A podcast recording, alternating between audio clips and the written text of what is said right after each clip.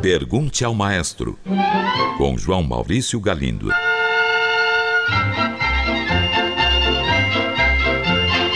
Olá, amigos. Uma ouvinte pergunta: O que o senhor poderia dizer sobre a bossa nova? Passado o movimento dos anos 50 e 60, muito pouco foi produzido. A bossa nova morreu? Caro ouvinte, a bossa nova continua viva e muita música nesse estilo vem sendo produzida. Aliás, a bossa nova é hoje um gênero musical internacional. É grande o número de jazzistas que tocam bossa nova. No meu trabalho com a Brasil Jazz Sinfônica, já recebi muitos artistas estrangeiros que incluem peças de bossa nova em seu repertório. E eu conheço vários jazzistas norte-americanos e europeus que compõem até hoje peças do gênero. Eu vou dar um exemplo consagrado: Ted Jones, um dos mais reverenciados músicos do jazz norte-americano. Ele tem uma peça chamada It Only Happens Every Time, que é a mais autêntica bossa nova.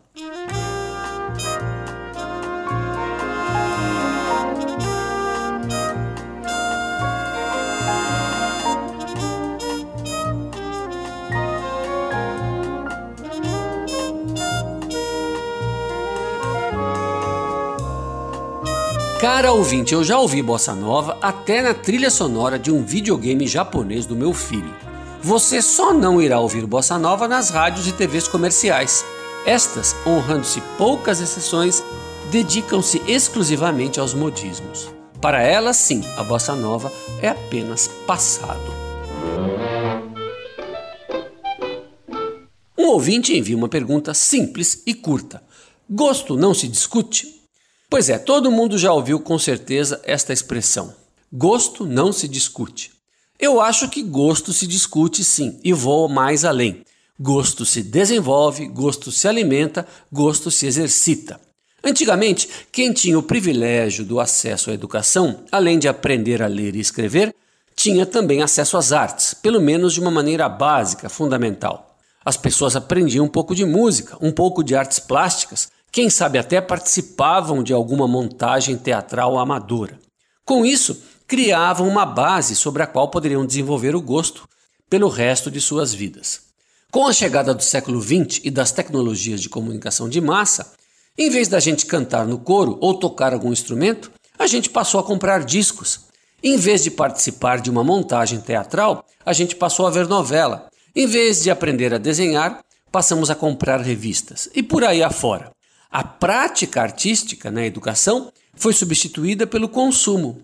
Poderíamos ser pequenos artistas, todos, mas em vez disso nos tornamos consumidores. Ficou difícil desenvolver o gosto desse jeito. Pior, ficou até mesmo fora de moda.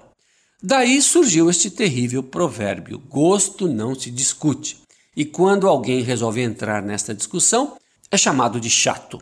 Então, voltando à pergunta: Caro ouvinte, você não é obrigado a gostar da obra de Picasso, por exemplo. Pode ser que você tenha, sim, o gosto desenvolvido e a sensibilidade apurada, e não goste do estilo deste artista. Ponto final. O seu gosto deve ser respeitado.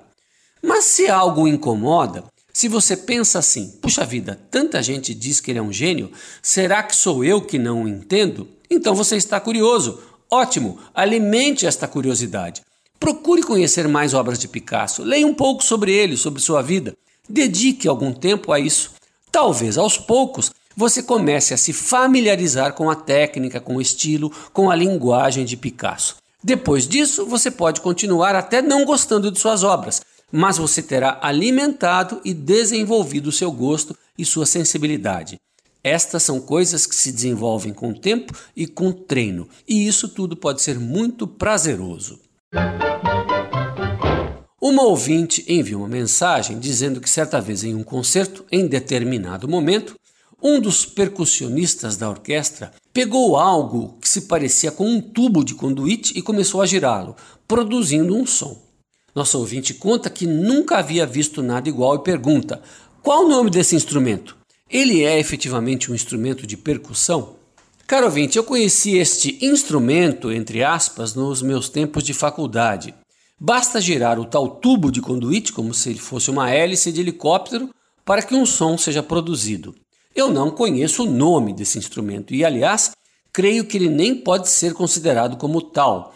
No máximo, é um instrumento, entre aspas, muito precário, pois produz um único som. Os parâmetros sonoros, como altura e intensidade, não podem ser controlados. Você ainda pergunta se o tubo seria um instrumento de percussão. A rigor, seria um instrumento de sopro mesmo, pois o som é produzido pelo ar passando pelo tubo. Mas é comum ver grupos de percussão utilizando este tubo para fazer efeitos sonoros. Talvez seja uma boa ideia procurar desenvolver o tubo giratório e transformá-lo num instrumento de verdade, que possa produzir uma variedade maior de sons que possam ser controlados pelo músico. Um ouvinte enviou esta mensagem. Maestro, um amigo músico me disse que muitos maestros e músicos de orquestra, na realidade, não gostam de fazer concertos ao ar livre. Qual sua opinião a respeito? Caro ouvinte, eu acho muito importante que as orquestras brasileiras façam concertos ao ar livre regularmente.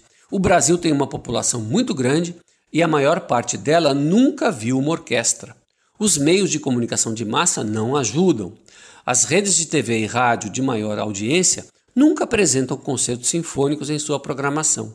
Eu estou certo de que se uma emissora de grande audiência apresentasse regularmente um único programa mensal dedicado ao mundo da música sinfônica, o público da música de concerto aumentaria muito. Como isso não acontece, os concertos ao ar livre são um dos poucos recursos que restam para popularizar a música de concerto.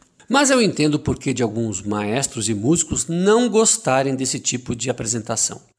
É que um concerto ao ar livre nunca vai reunir as condições acústicas ideais para que a obra musical seja plenamente usufruída. É natural que o público se comporte de maneira mais descontraída e não se concentre tanto na música. Outros fatores atrapalham muito, como o vento, a chuva ou o sol muito forte. Não há dúvida de que, dentro de uma bela sala de concertos, com boa acústica, tudo é muito melhor. Mas, apesar disso, eu creio que toda orquestra deve sim sair do teatro para regularmente mostrar seu trabalho a público maior e, sobretudo, a um público que nunca teve a oportunidade de assistir a um concerto antes. Se uma pequena parte deste público que assiste a um concerto ao ar livre ficar com vontade de ir ao teatro, assistir mais um concerto, isso já será de grande valia. Esta é a minha opinião. Um ouvinte envia esta pergunta. Maestro, nunca ouvi falar de compositores eruditos portugueses. Não houve nenhum que ficasse para a história? Caro ouvinte, houve sim, e não foi um só, foram vários. Acontece que Portugal não gerou nenhum compositor que viesse a fazer parte do primeiro time. Nenhum da mesma estatura de Beethoven, Brahms, Debussy ou Verdi. Mas em Portugal sempre se fez muita música e muitos bons compositores merecem ser citados. Como aconteceu em toda a Europa, muitas partituras portuguesas anônimas sobreviveram, datadas desde o século V. Um nome importante da Idade Média é Martin Kodaks, cuja nacionalidade é disputada por portugueses e espanhóis. Grandes compositores do auge da música polifônica foram Fernão Gomes Correia, Vasco Pires ou Aires Fernandes, no século XVII, surgem compositores de música sacra e o nome mais conhecido é Duarte Lobo. Chegando na primeira metade do século XVIII, temos uma influência italiana muito forte. Um fato que ilustra isso muito bem é a permanência de Domenico Scarlatti na corte de Lisboa durante alguns anos. Nesta época, surgem compositores de ópera que estudaram na Itália, como Francisco Antônio de Almeida e Antônio Teixeira. Um grande nome foi Carlos Seixas, Infelizmente, a maior parte de suas partituras foi destruída no terremoto de Lisboa em 1755.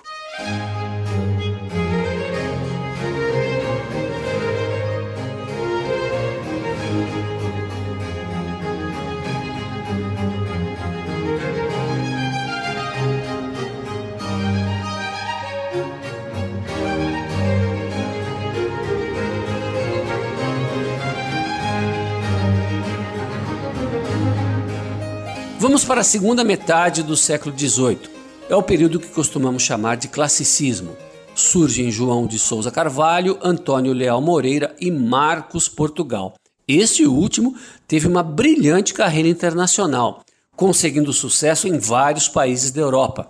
Aliás, ele esteve no Brasil com a corte de Dom João VI. No século XIX surge João Domingos Bom Tempo, excelente pianista e compositor que também teve uma carreira internacional. Da segunda metade do século XIX, posso citar Alfredo Kiel e já ingressando no século XX, José Viana da Mota. Caro ouvinte, a lista é imensa, mas sou obrigado a parar por aqui. Como você vê, Portugal sempre foi um país muito musical. O fato de não ter gerado compositores do assim chamado primeiro time não desmerece o trabalho de tantos artistas de tantas gerações. É isso aí, um grande abraço e até o próximo programa. Pergunte ao maestro. Envie sua pergunta para o e-mail pergunte@culturafm.com.br ou pelo telefone 2182 3222. Cultura FM de São Paulo.